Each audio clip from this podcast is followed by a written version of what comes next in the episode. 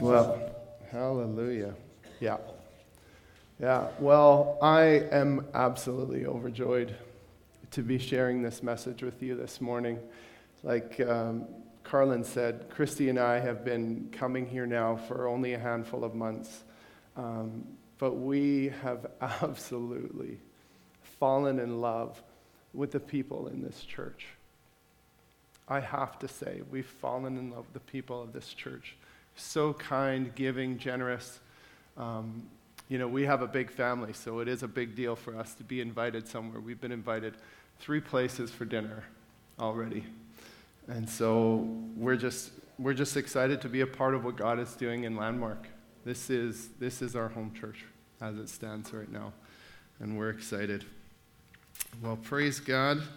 Is anybody excited to be in the house of the Lord this morning? I am. I really am. I am excited to talk to you about um, today's message. I guess is uh, is is titled "A Life Fully Surrendered." Like Carlin said, my name is, is Steve Antle, and I don't know if, if you realize this or not, but I was actually born on a magical island. I know it doesn't necessarily look like that, but I really was.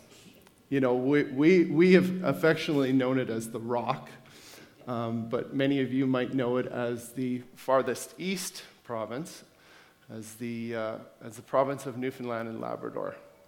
And uh, my beautiful mom and my brother is here today. Woo! You know what? I'm going to just, uh, I'm just going to fair warn you um, that uh, the Antle clan is, um, is a, a group of people who really um, have their heart on their sleeve at all times. And if you knew my father, who was promoted to glory about uh, three years ago, you'd know um, that I come by it at least honestly. You know, uh, at his 60th birthday, he actually, like, it was actually sponsored by Kleenex. That's, that's, how, that's how much we, we bawl our eyes out, especially when it comes to the Lord. We are so excited.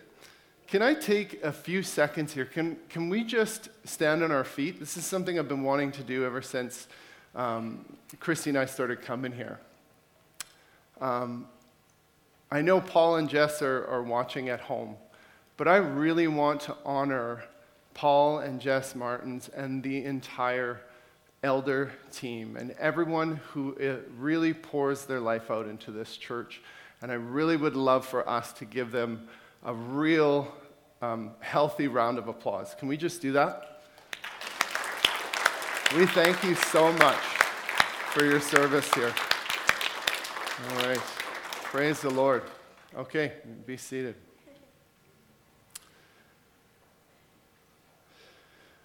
Well, my, my parents, um, we, they, they migrated here in 1985 uh, with their five children.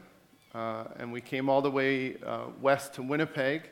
My dad was, uh, my dad got a job with a trucking company.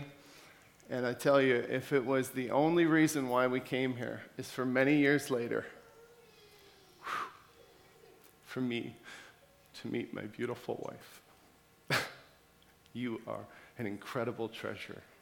And I love you so much. I thank you so much for your support.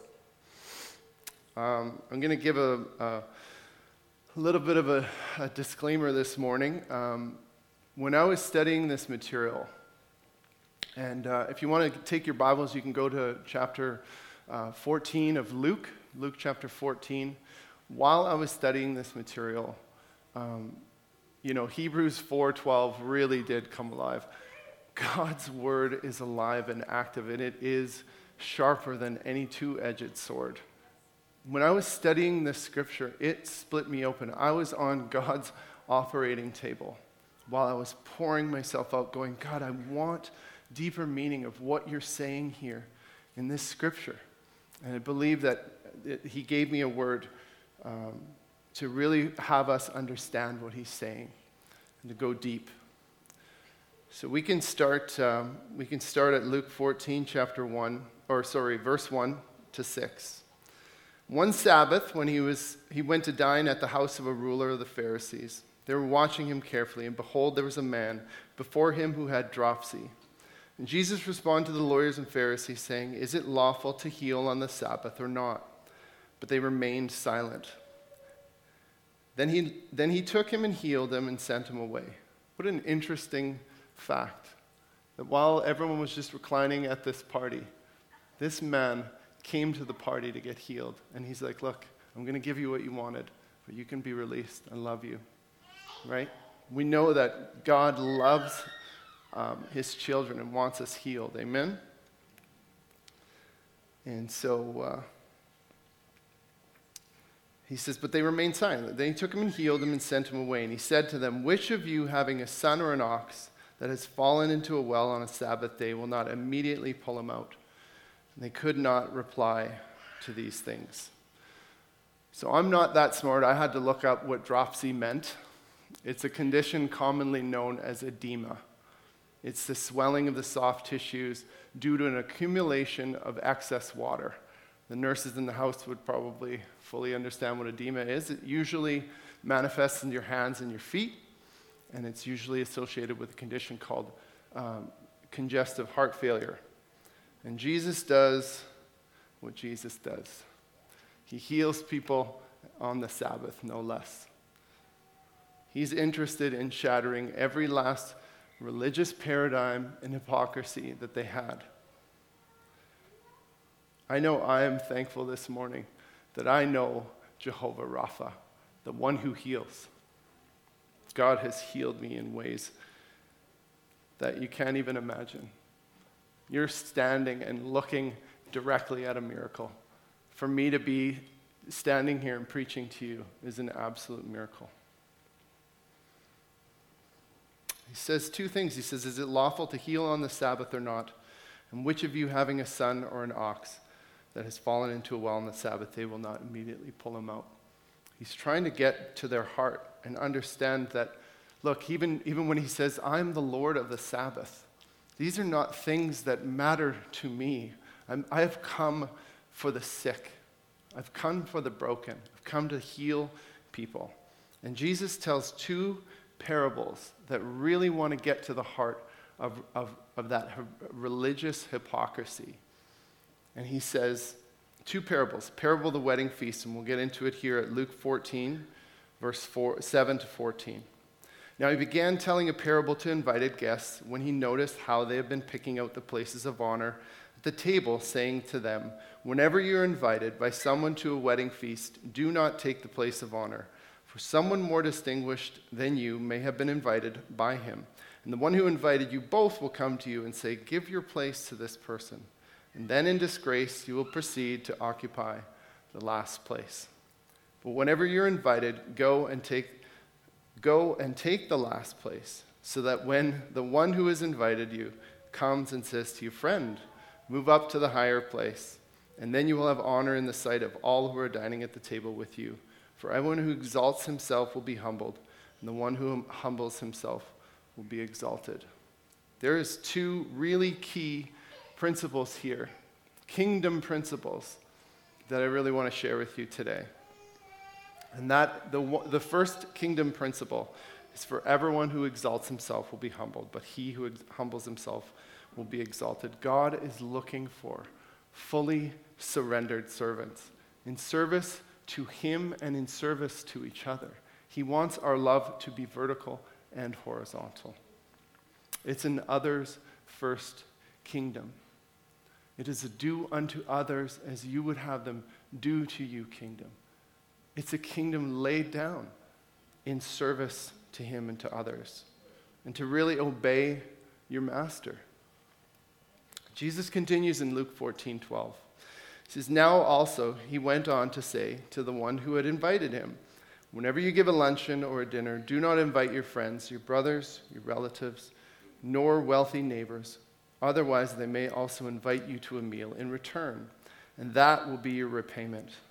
But whenever you give a banquet, invite people who are poor, who have disabilities, who are limping, and people who are blind, and you will be blessed, since they do not have the means to repay you. This is a good part, guys. For you will be repaid at the resurrection of the righteous. That is such an incredibly fantastic promise everything that we do to lay our lives down for Him and for others, it's going to be repaid. We're storing up treasures in heaven where moth and rust cannot destroy, where thieves can't come in and steal. And is that our focus? Is that our focus? Whatever it costs you to follow Jesus, let me tell you, it's worth it. It's abundantly worth it. Parable, parable number two, of the great banquet. Jesus drops the gospel message. Listen to this. He says, When one of you who is reclined at the, t- one, of the one of those who reclined at the table with him heard these things, and he said to him, Blessed is everyone who will eat bread in the kingdom of God. But he said to him, A man once gave a great banquet and invited many. And at the time for the banquet, he sent his servant to those to say to those who had been invited, Come, for everything is ready now. But they all alike began to make excuses. The first said to him, I bought a field and I must go to see it. Please have me excused. And another said, I have bought five oak of oxen. I got to go examine them. Please have me excused. And another said, I have married a wife, and therefore I cannot come. So the servant came and reported these things to the master. Then the master of the house became angry, and he said to his servant, Go out quickly to the streets and the lanes of the city and bring in the poor, whew, cripple, and the blind and the lame. I can identify with that. I was so broken. And the servant said, Sir, what you have commanded has been done, and still there is room. There's still room yes. for your neighbors, yeah. for people that don't know, your family members who don't know, are not fully surrendered to the Lord. There's room in His kingdom. If there's room in His kingdom for me, woo! There's room in the kingdom for anybody. And the master said to the servant, Go out to the highways and hedges, and compel people to come in, that my house may be filled. For I tell you, none of these who were invited shall taste my banquet. We have to understand here, culturally, um, these excuses that they made, that they were saying, hey, look, um, I, have got, I've got a field and I got to go see it. I got five oxen, I got to go check them out. In first century Israel, the Jewish nation, no one would have bought a field that they wouldn't have gone and checked out. They wouldn't have bought oxen that they wouldn't have checked out. Jesus is explaining to his, his, his audience that these are incredibly lame excuses. They're not excuses that make any sense. Um, culturally, even um, if you just got married, there's no reason why you can't go to a party at all. And the master set, is upset. He sends out his servant to go and he says, Bring anyone else who will come. The ones who are desperate in need of a physician. Guys, that's all of us. We all need the grace and the mercy of God. Every single one of us. We need it desperately. We need it more than the breath in our lungs and the, and the blood that flows through our veins. We need His grace. Listen to this. He sends out his servant again and he says in verse 23 Go out into the highway and along the hedges and compel them to come in so that my house may be filled. Culturally, they would have known precisely that Jesus was inviting the Gentile nation. The Gentiles, were, their settlements were along the highways and along the hedges. And they were, their minds would have been completely blown. Because when he, he, he the, the man reclining at the table and says, Blessed is the man, blessed is the people who, who are eating bread in the kingdom of God, he's essentially saying, you know, if, if, you're, if you're Jewish, we're in. This is amazing news. Blessed are those who will eat ki- bread in the kingdom of heaven. And Jesus set him straight and said that, look, there's other people who are going to be invited here. This is kingdom principle number two before we get into what it's going to cost us to follow him. God's grace is available to all that come. Man, that's good news. It's for lost sheep and for those who have never strayed. It's for those who have squandered their inheritance and came back home. It's for the sons that stayed with their father and had a poor attitude. It's for the Jew and the Gentile, all who come to the Father's, Father's footsteps and lay down their will and say, God, I, I'm, I don't want to serve myself anymore. I want what you have in my life. God wants heaven filled with people who won't make excuses, who fully surrender. God, guys, has anyone ever made an excuse when it comes to their relationship with God? I have. We have. I mean, there's been times where I, have made excuses not to come to church, to really gather with his body of believers. Listen to this verse very carefully in verse 24. It says, For I tell you, none of those men who were invited shall taste my banquet. Do you ever think about missing the banquet? I sometimes do. I, I got to be honest. I'm a professional optimist. I consider myself to be an absolute pro. My cup is not half full, my cup is overflowing. Amen? Who, who, else, who else here has a cup that overflows? Yes, absolutely. Hallelujah. But the word of the Lord says that fear of the Lord is the beginning of wisdom, right? We don't have anything to fear in this world ever than Himself.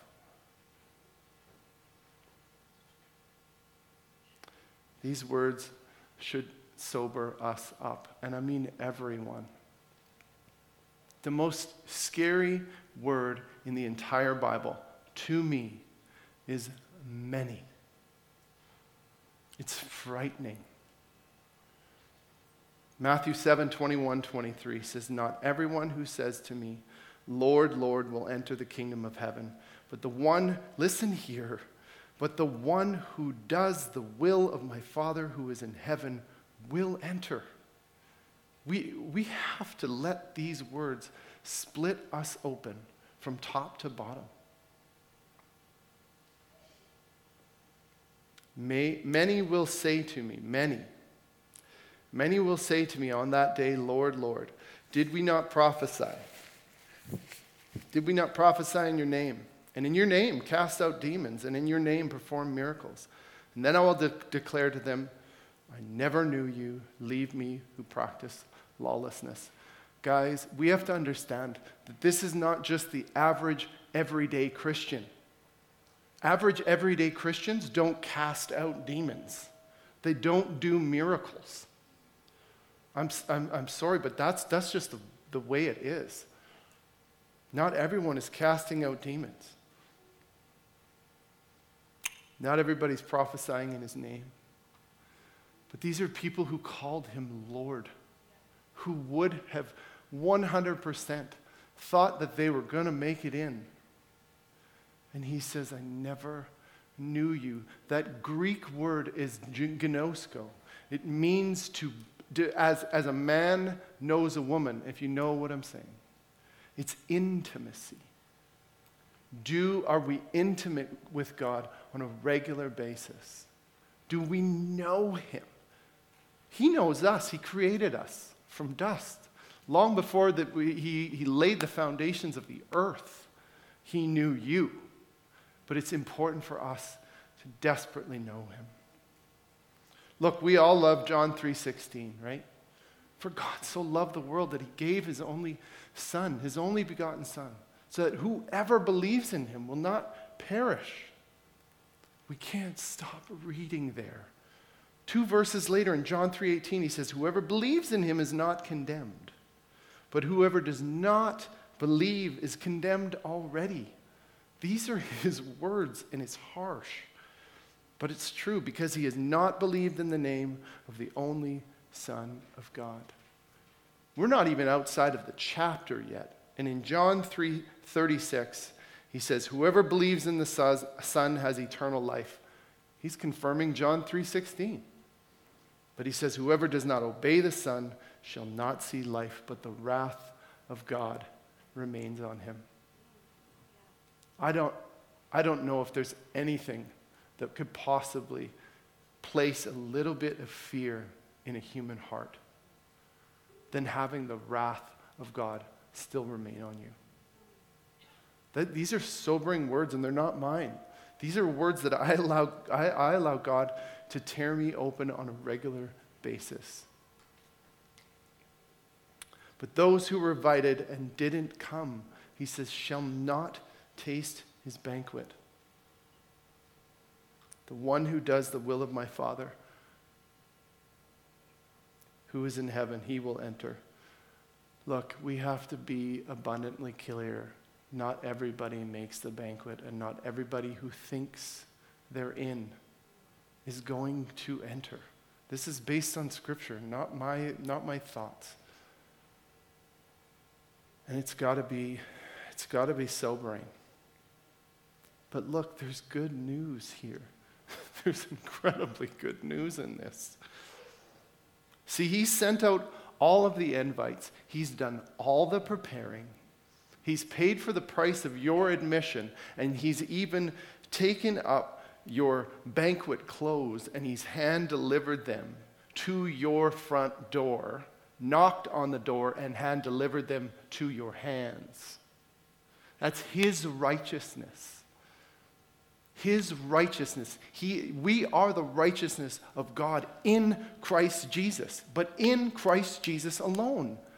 In Christ Jesus alone. We do not have a shred of righteousness on our own, but in Christ we have it all. Everything that we'll ever possibly dream of. We have everything. But what do we do? What is our end of the bargain?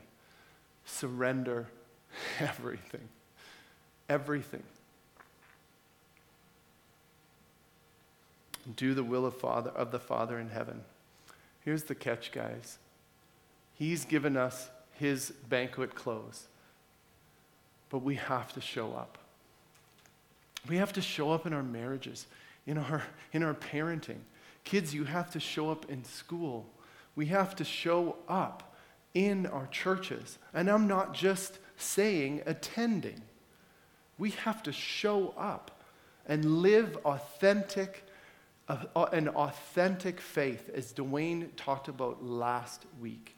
An authentic life, the only way that we can that we can even come close to having and living an authentic life is full surrender to the lordship of Jesus Christ. That's it. It's the only way. He's worth it. He's worth it. Look, it, if we can narrow it down, the kingdom message is all of you for all of Him for all of eternity. That's good news. We can't possibly imagine Better news than that, we are all sitting on top of an endless mountain of God's grace and mercy.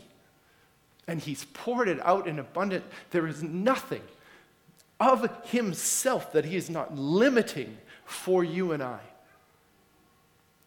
It's mind boggling to understand that God, a God who just thinks in stars and planets and galaxies, just starts spinning into motion. He desires to know you. He desires to be intimate with you. I, that is, I think, the hardest part of the gospel message entirely. I woke up this morning. I woke up this morning at 2:30 in the morning. And it's that intimacy that I can't get away from. Because the minute I I even recognize that it's a new day and it's in the middle of the night. He starts pouring his love and affection on me, saying, Stephen, I'm so proud of you. I'm so proud of you that you're walking in my ways, that you love me. He's not saying all of the things that I'm not. And God only knows that there are lots of things that I'm not. but he loves to pour in his intimacy and tell me all of the things. He's corrected me many times. But this morning, he woke me up. There's an old song, I'm sure mommy remember. Don't tell me, my friend, that God is dead. He woke me up this morning. it's so real. God is so real. And if you just give him a chance, if you just give him a chance, he's there. Now, our main passage, this is, this is all the lead up to Luke 14, 25 to 35. It says, Now great crowds accompanied him, and he turned and said to them, If anyone comes to me and does not hate his own father and mother and wife and children and brothers and sisters, yes, and even his own life, he cannot be my disciple.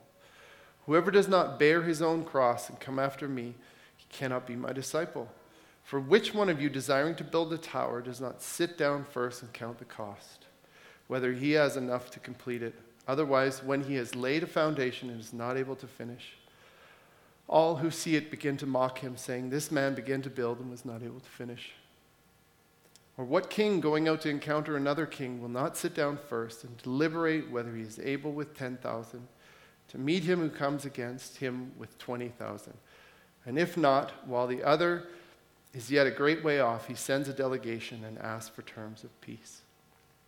So therefore, any one of you who does not renounce all that he has cannot be my disciple. First thing that stands out to me here is large crowds.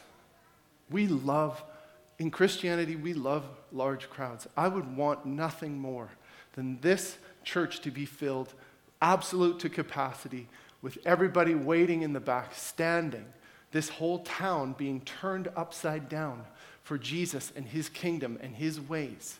I would love nothing more. But Jesus sees large crowds and get skeptical.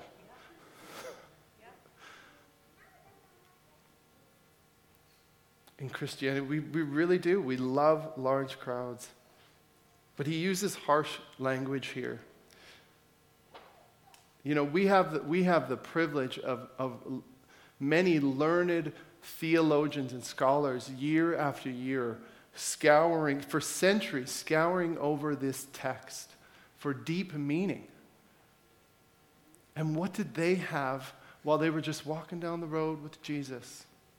He just, yeah, so any of you who wants to follow me, you hate your mother, father, sister, brother, even your own lives, you got to be willing to pick up your cross. That's what they got. We, I, I could just imagine somebody in the crowd, right? Like, dude, did he just say hate my family? Yeah, that's pretty much what he said. Did he say, sorry, I'm pretty sure he didn't say carry your own cross. Yeah, no, that, that's, really what, that's really what he said. Look, many in the crowd, we, we have to understand historically, many in that crowd who were following him, where Jesus came on scene and everyone is talking and whispering about the fact that the Messiah has come. And it's good news, and they're shouting, Hosanna. And they're coming unglued because this man is doing miracles. He's teaching with authority that no one else has taught before. I, I, I can't imagine when, when somebody says, carry your cross. They were intimate with understanding the cross. Many of the people that were following him that day would have quite possibly had family members and friends who were crucified by the Roman Empire. It was their go to. When crowds got out of hand, they're like, we need to stick some poles in the ground and, and crucify people and get these people straight and understand who's in charge here. It's terrifying. Like, I'm going to I'm gonna pick on my friend Corbin here because I really love him. But I can't imagine. We're, we're, we're two first century Jews, and just last week, our, our, our family and our friends watched you get crucified, and we're horrified by it, and we're, missing you, and we're longing to have him with us again. And we, we, we find this Messiah Everyone else has found this Messiah. And we're so excited that this Messiah is now here and he's going to save us from Roman rule. And he says the words, unless you carry your cross. He didn't say, unless you carry my cross. He said, unless you carry your cross, you cannot be my disciple. Honestly, I'd be like, I, I just watched my close friend get crucified last week. You're telling me I got to pick up my cross and be your disciple? Come on, we have to tear apart this, this, this, scripture and enter into it. That's why they call it a passage of scripture. Unless we, unless we put ourselves in that position and understand what he's saying, it's heavy. But look, Jesus was only confirming what God has always said in the Old Testament. Countless times throughout the Old Testament, God described himself as a jealous God. Deuteronomy 4:24 says, "For the Lord your God is a consuming fire, a jealous God." Exodus 34:14 said, "For you shall worship no other god, for the Lord, whose name is jealous, is a jealous God." Former Netherlands Prime Minister and theologian Abraham Kuyper once said, There is not a square inch in the whole domain of our human existence over which Christ, who is sovereign over all, does not cry, Mine! It's all His, and that includes you and I. We are all His, and even the people on this earth that do not proclaim Him as Lord, they're His. They'll, he'll have the final say whether he says, Well done, good and faithful servant. Come.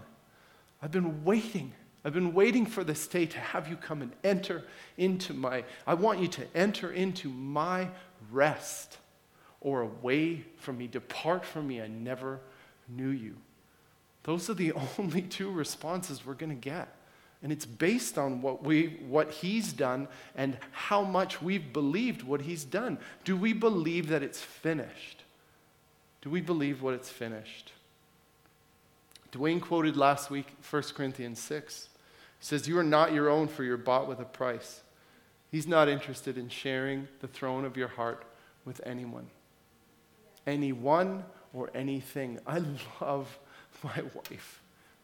And I love my kids and I love my friends. But there is no way, there's no way I'm going to I'm going to be able to love them more than I have to love God. He has to be, number one, the lordship of Jesus Christ has to be, um, has to be on my life. It has to show. Look, Larry, Larry, there's, we, we know, I think at least I do, that you, you love your wife. I, I see it on you. I see how you interact. I'm, I'm a big fan of just watching people. And I know that you love your wife, but no one would believe if you professed your love in, to Ina. But you, you came around once a week, you gave her a high five, and you left for the rest of the week. No one would, no one would even come close to thinking that you actually loved your wife. And sometimes that's what we do. We go, oh, it's just what I believe, man. It's just what I believe. You can believe Jesus is Lord, but man, the demons believe and they shudder. It is really, it, is, it is the feet on the ground, the meat and the potatoes of how we live our life that we're going to be judged by. We can't just say that it's, I, I, I, I professed. We know they said, didn't, Lord, Lord, didn't we, need, didn't we do this? Didn't we do that? It's not going to cut it. It's not going to cut it to get into, um, into his kingdom. We need to absolutely be able to echo what Paul, the apostle Paul said in Galatians 2:20. He says, "I have been crucified with Christ. It is no longer I who live, but Christ who lives in me." and the life I now live in the flesh, I live by faith in the Son of God who loved me, who loved me and gave himself for me. There is a massive difference between professing Christ and possessing Christ and having Christ possess you. Does, do, do you, are you possessed by every thought, everything that comes into your mind? God, I'm yours and you're mine. The Bible, that's what the Bible says. You're mine and I'm not going to let you go. I know what it's like to have lived my life without you, and there's no way I'm going to let you go. But here's a few sobering statistics. Past Gallup polls suggest that fewer than 10% of professing evangelical Christians deep, are deeply committed and put their faith into action. Similarly, George Barna found that 40, only 46% of Christians polled read their Bible only once a week or not at all. Dietrich Bonhoeffer, a German Lutheran pastor during the Second World War who was martyred, he once quoted Salvation is free, but discipleship will cost you your life. Jesus echoes that in Matthew 16 25 when he says, For whoever wishes to save their life will lose it, but whoever loses their life for my sake, we can't just lose our life, guys. We need to lose our life for his sake. And you're going to find it. Jesus shares two illustrations building a tower and going to war. I had the privilege of speaking with Larry and, and, uh, and Dwayne, a couple of our uh, resident builders here at LCF. And uh, I just wanted to, to chat with them about their process of, of what they do to count up the cost for when they do a project. Dwayne said something really cool. He said that up to 90% of the work is complete before the shovel, first shovel ever hits the ground. It's in the planning stage. They account to the best of their ability for every contingency that could possibly go wrong because they know at best that it could be a financial blessing and at worst, depending on how the project is, could be complete financial ruin if it's not, if you don't count up the cost. I have a friend of mine who works in the Canadian military, and he says the same thing. Before the Canadian military ever put boots on the ground, there is an incredible amount of planning that goes into an offensive operation. And he said something so amazing. He said the biggest reason why they spend a lot of money is because they know the value of human life. God knows the value of your human life, Carlin. Trev, God knows the value of your human life. There's two absolutes that Jesus says here at the end of this passage. He says, Therefore, anyone who does not renounce all that he, can, that he has, all that he has, he cannot be my disciple. Jesus is saying, No one can come before me, and no thing can come before me. I require full surrender. It's all of you for all of me for all of eternity. And God is a jealous God, and for rightly so, right? He created us, He redeemed us, He sets us free, He, purchase, he purchases us with his, with his blood. The only genuine response to live an authentic faith to what God has done for us is God, when it comes to me, I'm going to give you what you paid for. Are we going to give him what he paid for? Every part of us is his. Now, this conflict in, in uh, uh, Afghanistan, we, we think sometimes in the West that the cost of following Jesus is drastically different than the cost of following Jesus in Iran, Syria, Pakistan, India, China. But the cost to follow Jesus is the same here as it is there.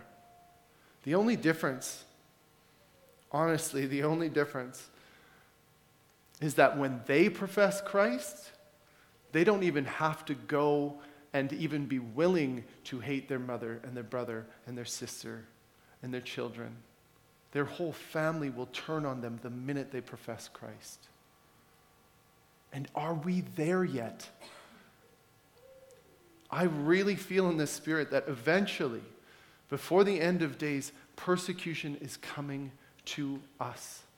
And we have to have a church that's ready for that, to be fully surrendered.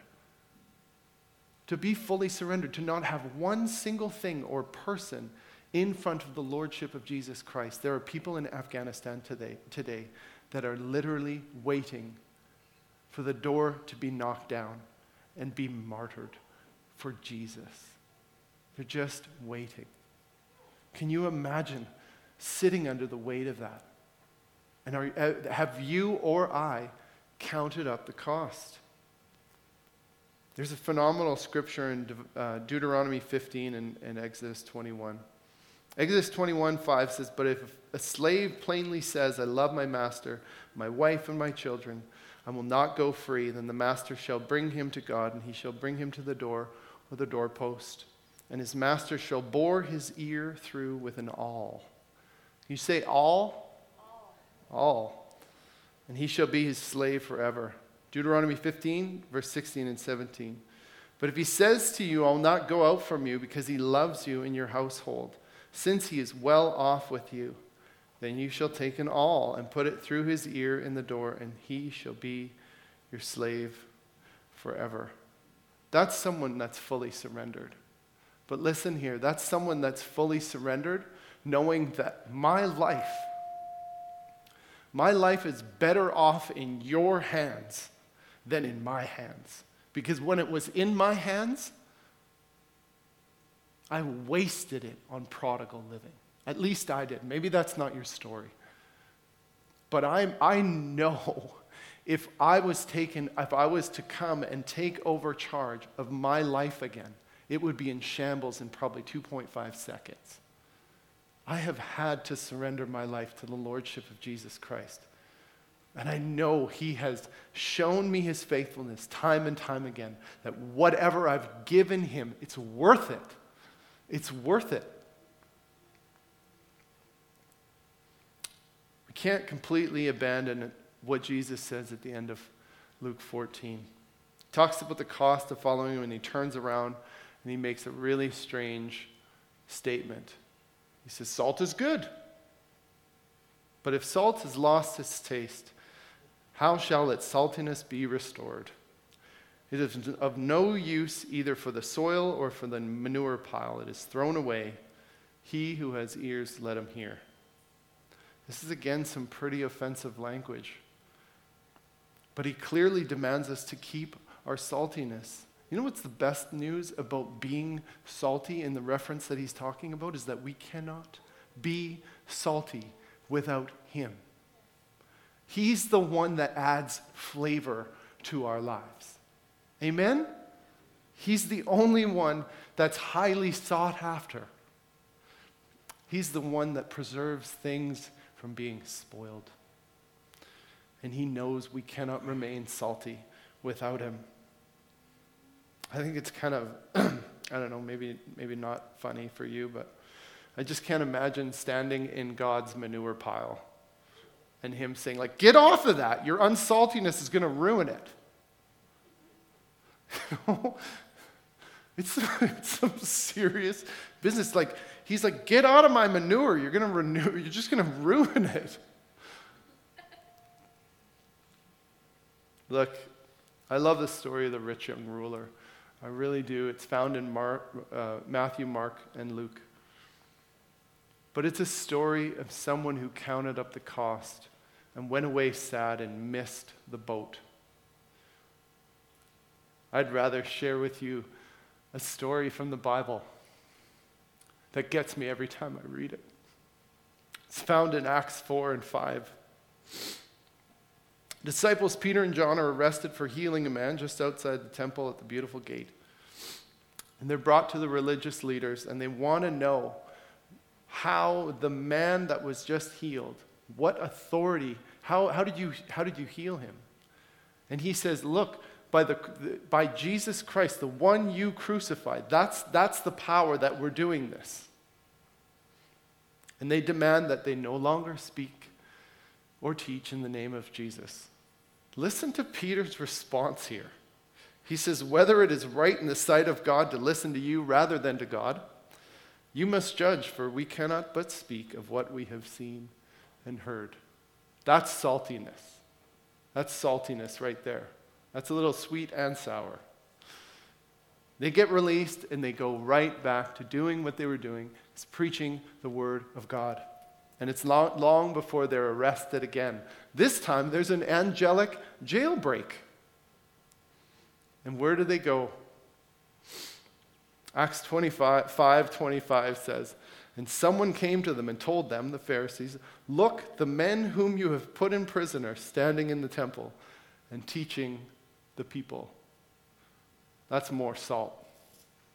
That's a faith that can't be crushed. It Gets better.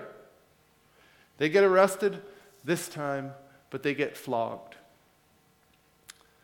Now, this isn't just like, you know, just like a light little spanking. This would have been with a whip, and it would have, they most likely would have got 39 lashes, the legal amount that a Jew could have based on Deuteronomy, um, based in, uh, on, the, uh, on Deuteronomy 25, 2 to 3.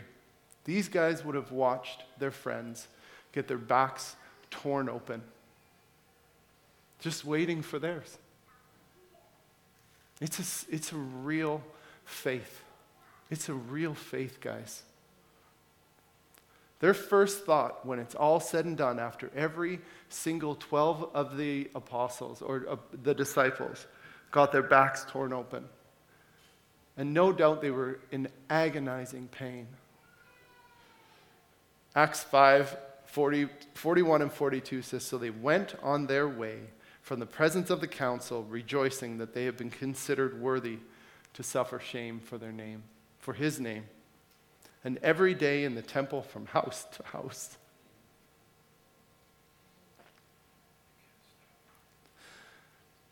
They kept right on teaching and preaching Jesus as the Christ.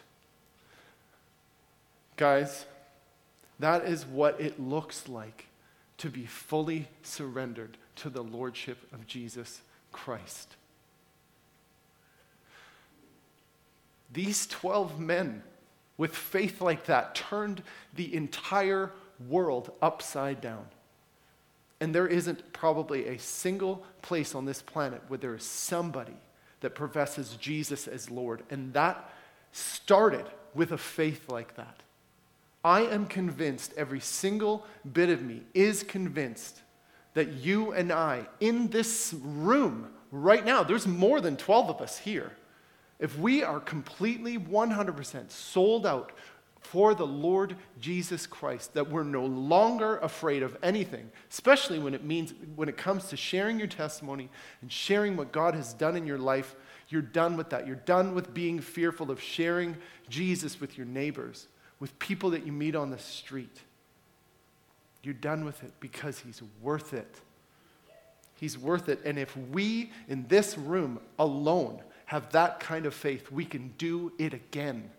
We can turn this world upside down for Jesus before He returns.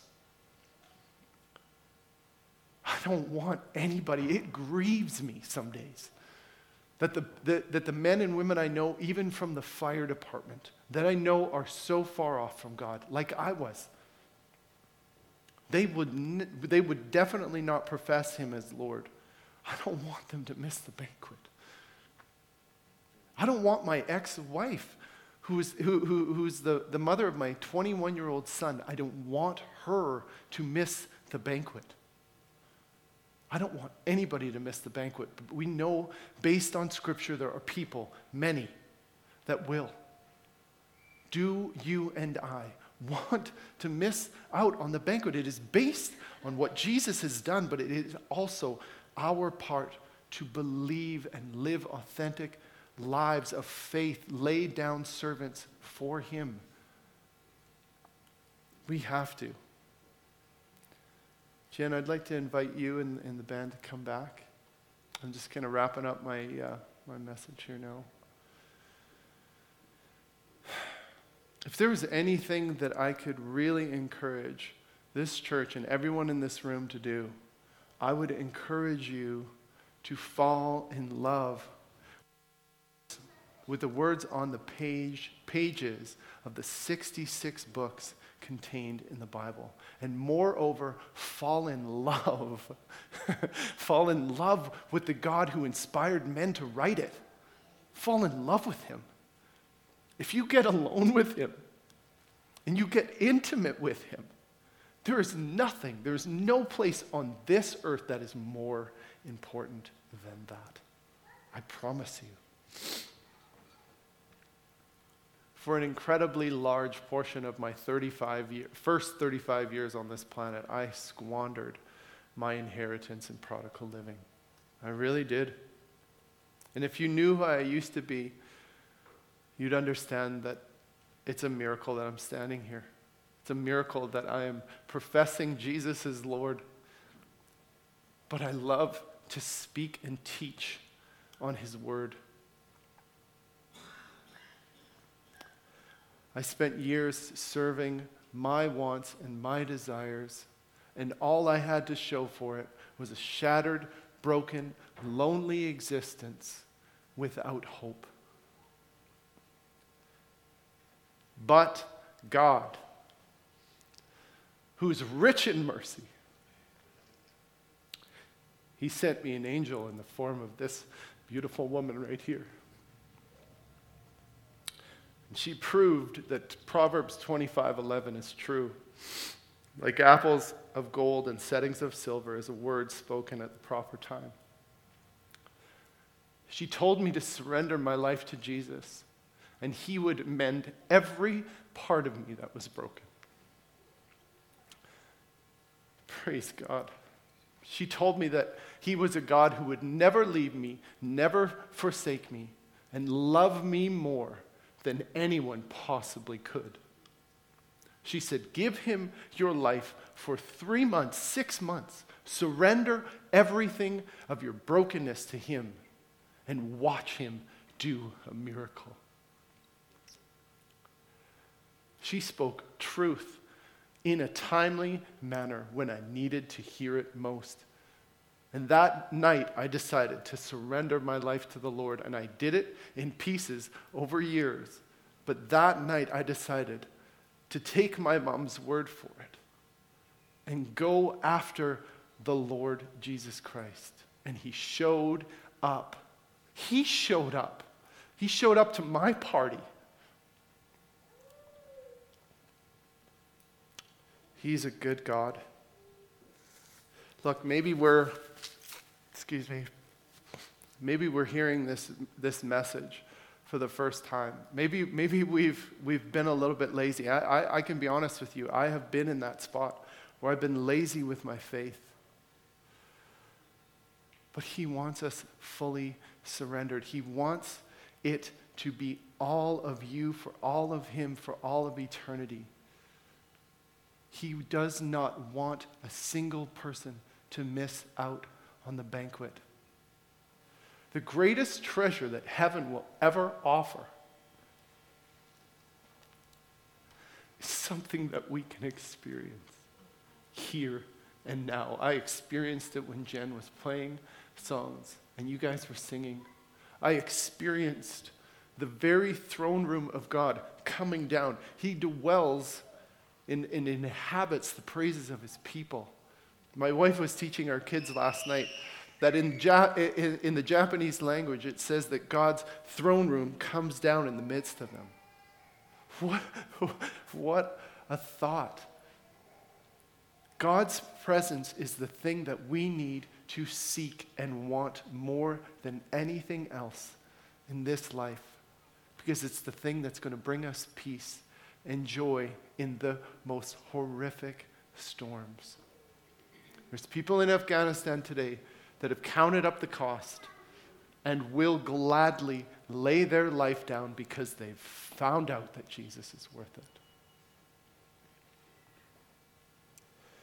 This altar is going to be open for anyone who wants to come. and be honest with yourself.